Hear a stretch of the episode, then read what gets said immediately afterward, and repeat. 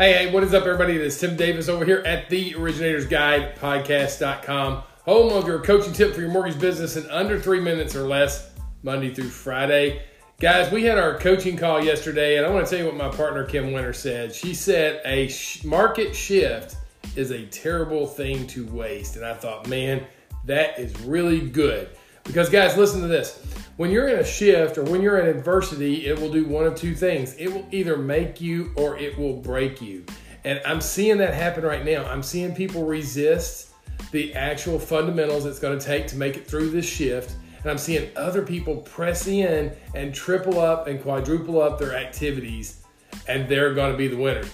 They're the winners that are going to be made in this market while everybody else is going to f- slowly drift to the side. Listen, Friday of last week, we saw two more mortgage lenders. One went out of business just like that, the other one was acquired. That's going to happen more and more over the next six months. But here's the reality it doesn't happen to have, have to happen to you as a loan officer if you press in and triple up and quadruple up your activities.